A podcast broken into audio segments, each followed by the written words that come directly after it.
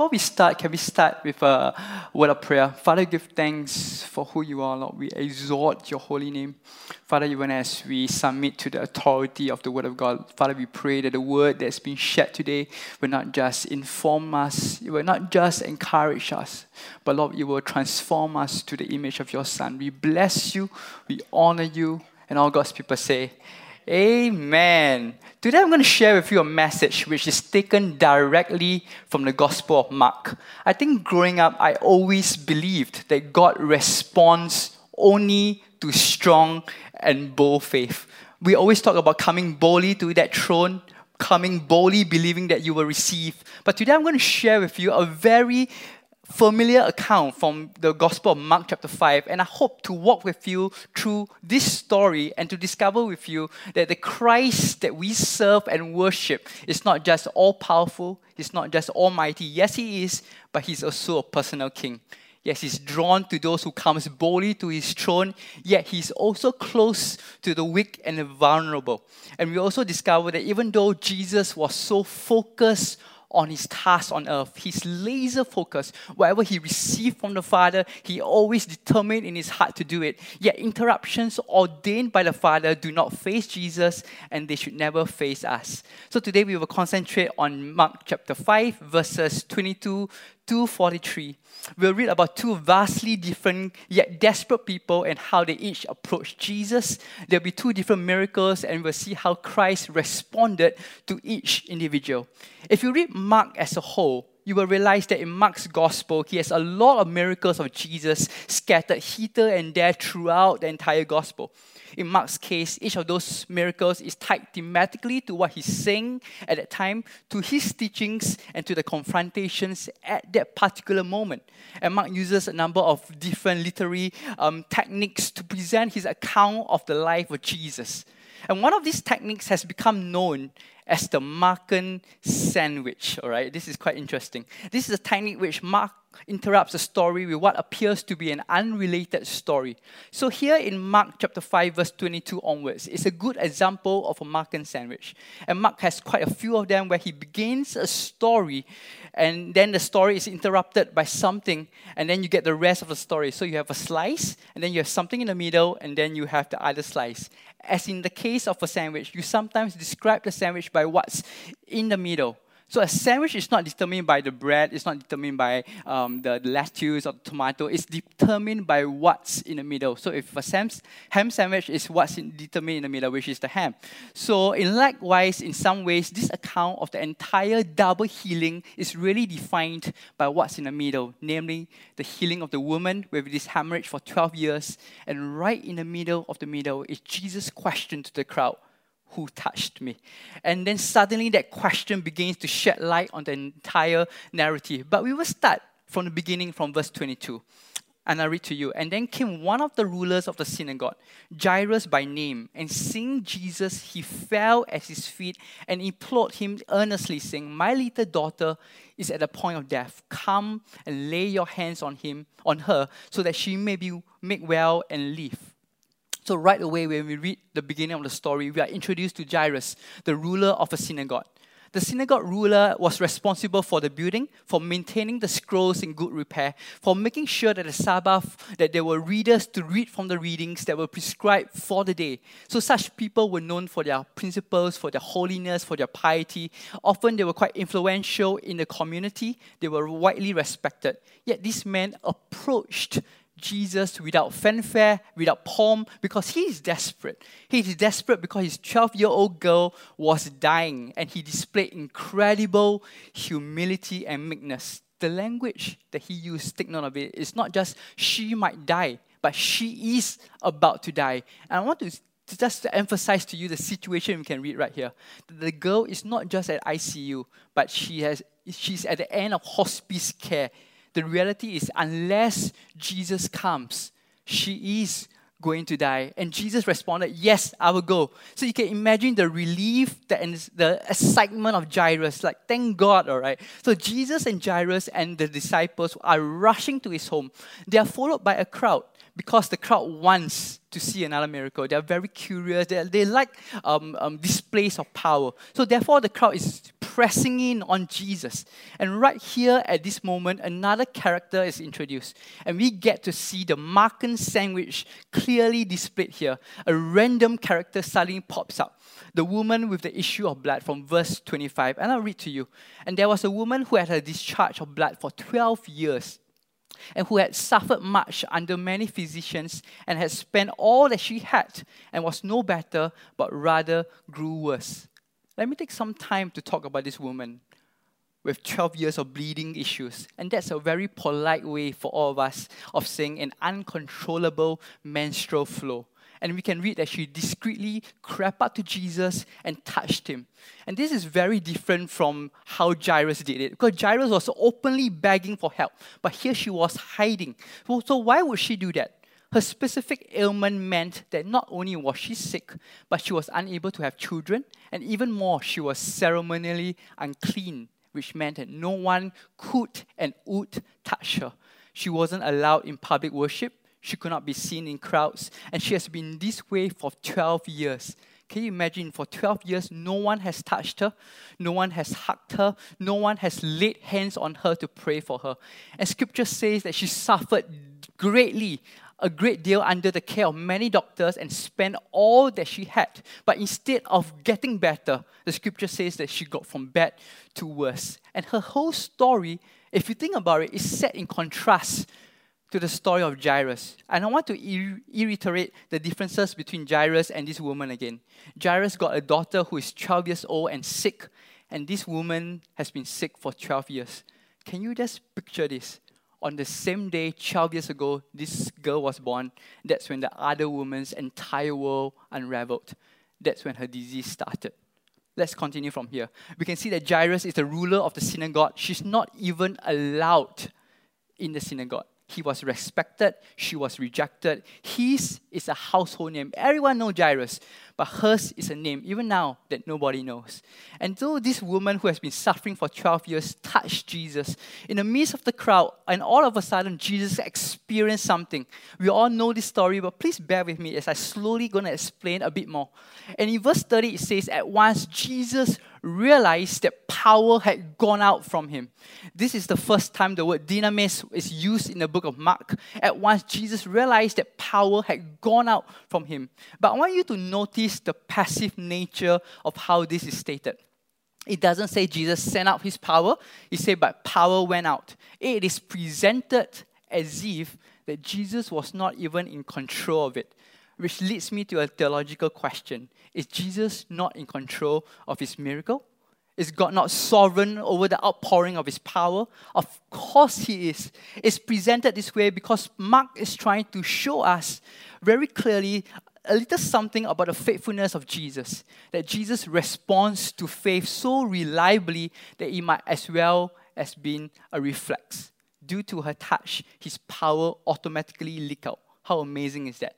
So when this happened, he turns around and he says, I need to find out who got that healing. So he stops midway and he looks for that lady. We all know the story. By then, the disciples are confused and almost raging. I want you to try to imagine with me, okay? If you understand the context of this story, it's the only way to explain how perplexed and how deeply sarcastic the disciples were being in verse 31. Because here's what's going on they were excited they were all very excited because Jesus has agreed to go save the life of a little girl of a prominent family. This looks good for their ministry portfolio. Why? Because a respected man in the community is looking for Jesus for help, and the need is legit. Because the Jewish leaders had always been antagonistic towards Jesus. We all know this. But now this man a well respected man in the religious community went down and begged for help. This makes for great PR, right? So the disciples are very excited. Oh, come on, let's go and, and do some ministry. A 12 year old girl was dying. This is the perfect time to rush and do some ministry. But suddenly, Jesus stops. He looks over in the crowd and he says, Someone touched me. I want to find this person and I want to have an extended conversation with this person. And the disciples could not believe it. Do you now see the sarcasm in their question? They're saying, Somebody touched you. Are you, are you kidding me? We are in the midst of this multitude. People are throwing uh, against you, people are rushing to touch you. And now you are asking this question. They're utterly perplexed. And I want you to right now think of Jairus. He can't believe it. Can you imagine the nausea and the pain from this father? Can you put yourself in his shoes? He's a desperate father. His little girl's life is ticking away. It's not just ICU, but she's at the end of hospice care.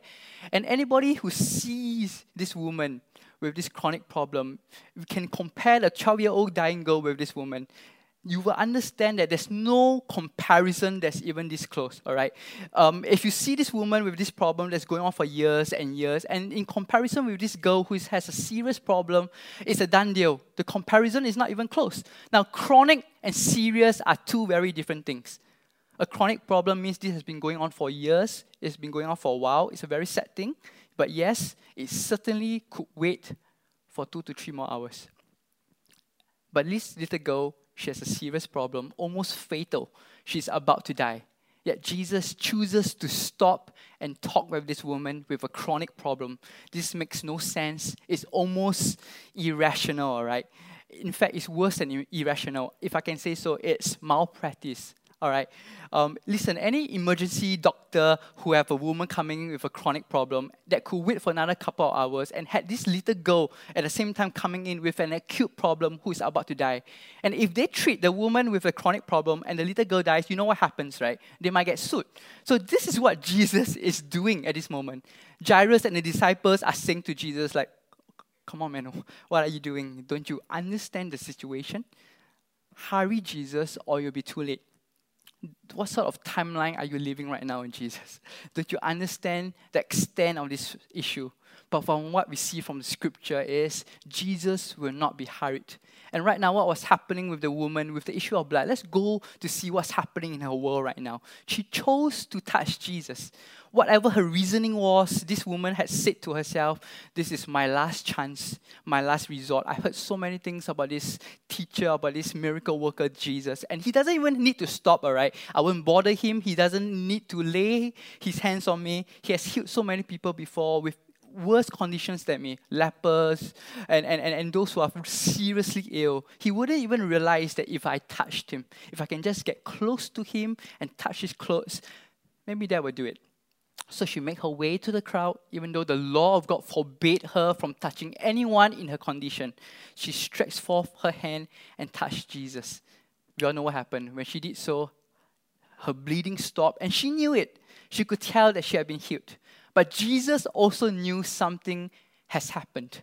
Because if you see in the Gospel of Mark, before this incident, from chapters 1 to 4, we can see that Jesus has cast out demons. He has power uh, over um, the entire environment. He has healed the paralytic. He has cleansed the leper. And he even calmed the storm. This is in chapter 3. Great feats of power. But even after all of these great displays of miracles, display of power, now dealing with someone with a chronic condition, Apparently, it wasn't so serious, but even now, Jesus knew when he was touched. I want you to imagine that in the multitude of all the people pushing, shoving, and touching Jesus, one lady touched Jesus, and her touch was felt by him. I want to be that person whose touch is felt by the Lord and which warrants a question, amen even if the whole world is praying to the Lord, even if there are great tragedies all around the world, in Myanmar, in Africa, in China, all around the world, and you come to His presence willing to draw near, even if you think your issue is small, He will always be aware of you. Amen. Isn't that an encouragement to us? So, so Jesus asked, Who touched me? And the woman, knowing what had happened to her, she came and fell at his feet, trembling with fear, and she told him the whole truth. And this is remarkable because, as I mentioned before, she was unclean. She knew that she had to reveal herself, but she just, she was not even supposed to be in that crowd, much less touch this holy man. But when Jesus asked that question, she knew that she had to admit she was risking being stoned, right? But she did it anyways. She revealed herself. In the kingdom of God, miracles are not an end to themselves they lead to a meeting. She calls, she comes falling at his feet, trembling with fear, and yet she's met with compassion and not reproach. And let's look again at verse 34. He said, Daughter, your faith has healed you. Go in peace and be freed from your suffering. And the healing is a kind of window to a larger healing that is also taking place right here. Uh, is a part and parcel of the great purpose of Jesus coming. Even the little expression, go in peace. For us, peace has something to do with psychological healing, but peace at that moment was shalom. It could be just a greeting, but peace be with you suggested more than that. It's often used in the Old Testament for the whole peace with God that we gain by being in the right covenantal relationship with Yahweh. So, this entire exchange has the effect of establishing what a true encounter with Jesus is like. He won't just touch your body and your ailment, but He wants your heart. Do you realize that she could be quite happy just getting the miracle and go away? And, this could happen with Jesus knowing and smiling quietly to himself and saying, Yes, the power of God is upon me. I cast out demons, set captives free. The Spirit of the Lord is upon me. He has anointed me to do these precise things. I came to heal, and at that moment, I felt power leaving me, which means that the, she has been healed. The job is done. He could have just smiled and pressed on, but instead, he slows the pace down, he stops, and he says, Who touched me? Why? Because what she wanted and what he wanted to provide were different. She wants a miracle but Jesus wants a face to face meeting. She wants the answer to her problems, but he wants to confront her with respect to her faith. So Jesus had an extended conversation with her. She has been physically healed. But unless he stops and deals with her right now, she will never become an internally transformed disciple of his whose life is completely turned around. And I want you to see this precious fact that in verse 34, he said to her, Daughter, your faith has healed you. The word daughter he uses here, um, scholars tells us, is a term of the most intimate endearment. You will never use it on someone you just met. And by the way, this is the first and only person Jesus has ever refers to by that name in the entire Gospel of Mark. The woman nobody wanted has just been called precious daughter by the ultimate father. The one woman that no one would touch is embraced by the Son of God. Do you see the contrast? Jairus is the dad who's pleading the cause of his daughter before Jesus, but this woman had no one, no father. So Jesus came and became her father. To Jairus, he will be the healer, but to this woman, he will be both father and healer because he becomes to us what we lack. He becomes to us what's empty and missing in our lives. Sometimes we look at someone's breakthrough and, and miracle and say, Can't we have the same thing? Lord, whatever you did for him, why can't I have the exact same thing that happened to me? You know why? Because God is not a vending machine, He is a personal God. He becomes real to us because our brains can't comprehend how much glorious are His plans for us. Let me share again that God will reveal Himself to us in the way that we truly need. He becomes to us what we need. Amen. I rather enter into his best plans for me rather than me receiving the best plans that I have conceived for myself. Amen. And now we come to verse 35. So Jesus was spending time talking with this woman. The thing that Jairus was afraid of happened a messenger came from his house and said, Your daughter is dead. You can imagine how Jairus felt toward Jesus at that moment. But in verse 36, what did Jesus do? He looks at him and essentially, and maybe smiles and says, Do not fear, only believe. Trust me right now on this. And we know the end of the story. From a human perspective, right? All hope for the girl was lost. And we can reach that point, the point where we say to ourselves, why should I trouble God anymore? Everything I feared um, that could happen has already happened. Why should I bother praying now? Why trouble God now? At such times, we must remember that we should never stop troubling the Lord because it is never any trouble for Him to hear us cry out to Him and for Him to wipe away our tears. So Jesus immediately turned to Jairus in verse 36 and said, Do not be afraid, only believe. Okay. It's, it's almost as if Jesus was saying to him, Jairus, I know what they said. I know you're devastated, but it's not too late despite what they said. Do not be afraid because do not give in to your terror. Just trust in me. I am in control. And we jump to the end of the story. So Jesus took the father and the mother of the child and those who were with him and entered where the child was lying, and he took the child by the hand. Just as Jesus was ritually defiled by the touch of the woman who with the issue of blood. Here he was defiled by touching a corpse. But again, Jesus saw that the need of one of God's people outweigh the ceremonial law. Then he said to her, Talitha Kumi, which is translated, Little girl, I say to you, arise. And she was resurrected. Sometimes God won't give us immediately what we are searching for, but we will never be shortchanged. Amen. Jairus was looking for a cure, but Jesus responded with a resurrection. The lady was looking for a simple touch of healing, but Jesus responded with a revelation that it was her faith that healed her. If we go to Jesus, He may ask of you far more than you originally planned to give, but He can give to you infinitely more than you hoped to ask or think of. That's the God we serve. And you see, the disciples couldn't figure out why Jesus was stopping. Jairus couldn't understand, could not figure it out. And one thing we learn here is God's grace virtually never operates in our time frame. As a result, sometimes it frustrates us as believers, it fills us with discouragement, sometimes despair, it makes us question the very love of God. But if only we knew, if only we see what He sees, God's plan is often different from us, but for those who trust in Him, it's always for our good. His timing frustrates us sometimes, but He's weaving it all together perfectly. It can't be a coincidence that the little girl was 12 years old and the bleeding woman had been sick for 12 years. I think what Mark is showing us that for 12 years, God has been writing a story that He was weaving into one beautiful climax that He brought together on this day. 12 years, okay, 12 years. I don't know how to say this to you in such a way that it doesn't sound weird coming from a pastor. It's not just a cliche coming from the speaker right now. But I really, really believe in the power of prayer.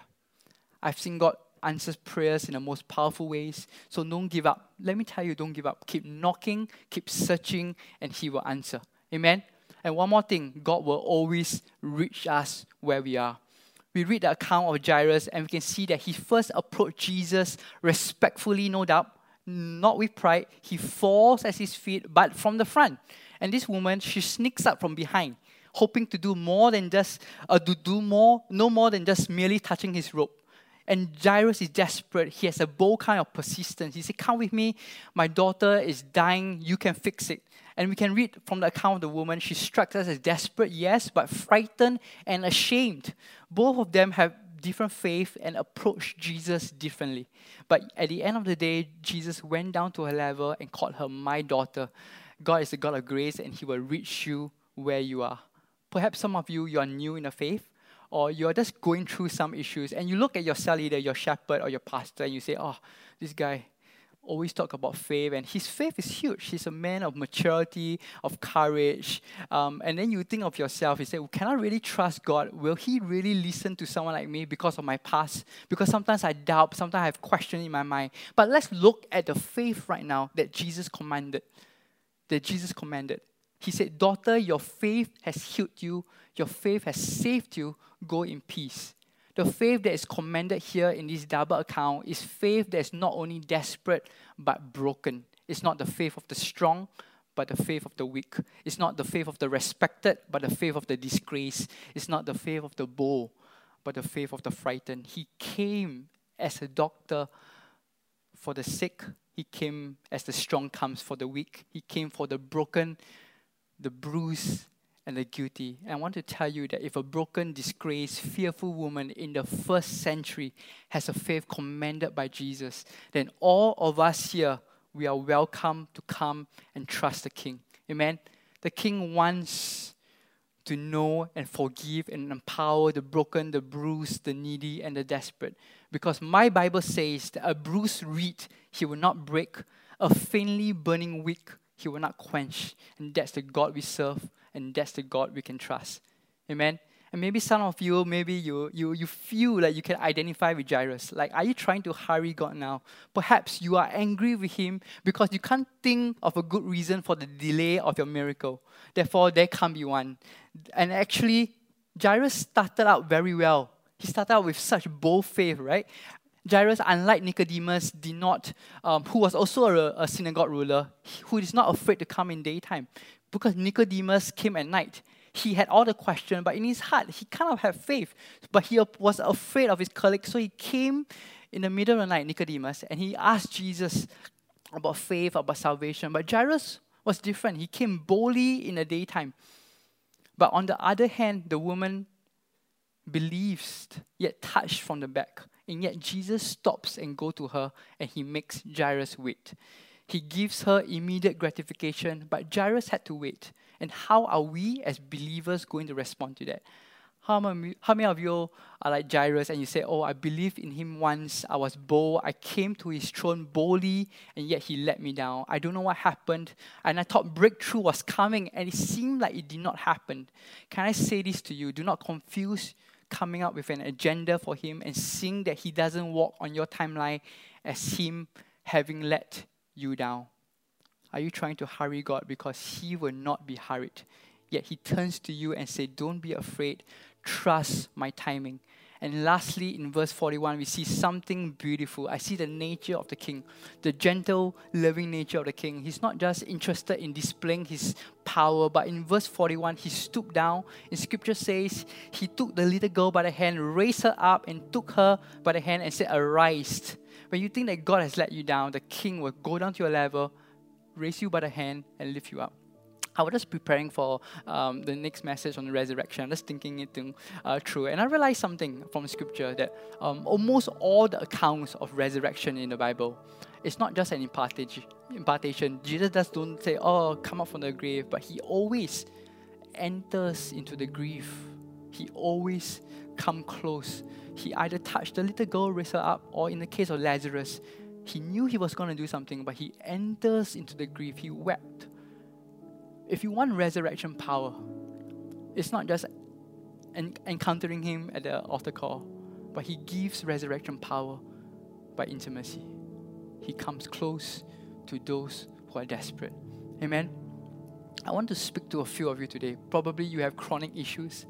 It could be physical, it could be emotional, it could be spiritual. Probably you say, "I have all this prayer for healing. These people have huge diseases and issues. I've been suffering this for years, okay? Years. Why, why, why should I keep coming to the Lord? But let me just say this to you He's close to the brokenhearted. He will heal both serious and chronic issues. Do not get, do not ever, ever get used to your chronic issues. It could be relationship, it could be um, your marriage with your spouse. It could be your wayward kids. But let me tell you this to you. It doesn't matter how many years. Do not belittle what God can do for you. Chronic and serious, He's close to both. Amen. Amen. And then one more thing I want to say do allow for divine interruptions in your life. Many times we will miss out on divine encounters which God has ordained for us for the day just because we wouldn't allow ourselves to be interrupted. I've been reading the Gospels over and over again and I realized that Jesus always allowed himself to be interrupted. And in Mark chapter 9, he, he could have just easily cast the demon out of the boy, but yet he stopped. He bothered to ask, How long has he been like this? He did not need to ask, yet he knew that he wasn't just there to make a physical need, but to restore in every area. He's not just a miracle worker, but he's a personal king. Jesus' mission was to save the world, but he always bothered to stop for one, even if it's just to have a short conversation. He allowed himself to be interrupted many times because people matter to him. It's not just a task in his to do list, if we allow ourselves to be interrupted, we might not only be touched, but also be a conduit for God to touch someone else's life. We are all busy people, yes, in our work and our family, even our ministry, but open our eyes and our heart and see the brokenness of the world and allow ourselves to touch someone, even if he or she is not part of your agenda for the day. Be inclined to have your schedule interrupted. I will end with one personal account. I think this happened either three to four years ago. I can't really remember, but it was the end of um, KI. Uh, we all know Kingdom Invasion, and always the last part we have um, prayer for healing. So uh, Heidi was speaking, and then suddenly there was this a lot of uh, people rushing. And i was uh, the team leader of the altar ministry at that point. That means we had to organize all the prayer healing teams and everything making sure everything was okay. And everybody was rushing. I was like oh what's happening? And realized this little girl came into the hall and uh, she had special permission from the hospital to come to this place. There are tubes all over uh, uh, in a stretcher and everything. And then because it's the last night, um, we had special permission to, to bring Heidi to this to this girl. So people were rushing, they were excited and everything. And yet, um, the healing um, area was here, and at the at the right hand side there was this young man. Um, he was not responding for prayer for healing. He did not need anything. He was just worshiping the Lord. He lifted up his hands to worship the Lord. But there was something going through in his heart. He just, just worshiped the Lord. But uh, Heidi was on his way, on, on her way to this, this young lady, like uh, led by all the minders, the altar leader, the healing team members, so many. and then, um, but well, she stopped halfway. She went to this young chap and I uh, laid her hands on him and I gave him a prophetic word. And the young chap was me. I was the in charge of the altar ministry, and I felt okay. Just the last night. I, I, I just I just want to take a break for, for all the work right now. I just want to have my encounter with the Lord. And I did not need any physical healing. Spiritually, I was doing okay, but emotionally, I was perplexed. I was asking the Lord for some help in terms of for my for my parents, um, their marital issues, and I was just when no one was looking, I just said, God, I just want to worship you right now. I just want to take a step back from, from this ministry per se. I just want to have my encounter with you. I don't want people to pray for me. I don't want anything. I just want to worship you. And at that moment, Heidi chose to stop halfway. Yes, there was a greater need, but something happened in her mind. The Holy Spirit spoke to her, speak to the young chap. And she gave me a prophetic word that brought life to me, encouragement. And I, I just want to say this to you that it doesn't matter what you're going through. Yes, there will always be more serious issues elsewhere, yes, but you come to his throne boldly and he's close to the brokenhearted. Whether it's serious or chronic issues, he will be there. Amen. Just stand up. Close your eyes and lift up your hands. I want to speak to some of you today probably you have been handling, especially relationship, probably for years. Maybe it's fractured, and you've been coming to the to the altar call for years. You you went to your shepherd, you went to your pastor, but it's still ongoing, and you say, "Ah, oh, come on, man, am I wasting my time? Let me just say this to you. He is near, and He will answer." I just want to say to all of us let us always be aware of in divine interruptions.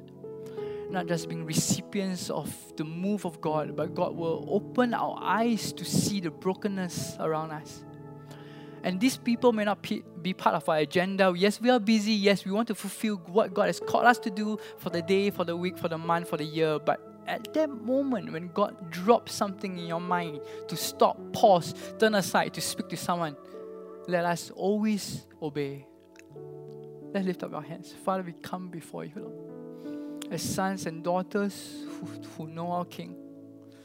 Father, we bare our hearts to you, Lord. We lift our hands, Lord. We, we say, Lord, we want to be more like you. We want to know you in the power of your resurrection. We want to be transformed, to be conformed to the image of your Son. And Father, I pray for those who are struggling with chronic issues probably they've been handling for years. Lord, I pray they will never get used to it. Father, we speak breakthrough right now in the name of Jesus, restoration of relationships and physical body. Father, we come boldly to your throne right now in this place, Lord, because of the, of the brand new way you have opened to us because of the blood of Jesus Christ. And I ask you in the name of Jesus to restore, to restore, to restore what the enemy has taken. In the name of Jesus. Father, we give thanks for your word. Lord, let there be cleansing, let there be restoration. We bless you, we honor you in this place. And Father, I speak a special blessing on everyone here. Father, even as we look at scripture, realize curses can be broken, but blessings can never be broken. So I bless them right now. The blessings of God the Father, the strength and grace of Christ the Son and the fellowship and communion of the Holy Spirit be with you now and forevermore. Now God's people say, Amen, amen. You've just listened to a production of Cornerstone Community Church. Please note that all unauthorized reproduction, distribution, or sale of the recording is prohibited. For permission to reproduce or distribute the sermon, please write into mail at cscc.org.sg. We hope that you have been blessed.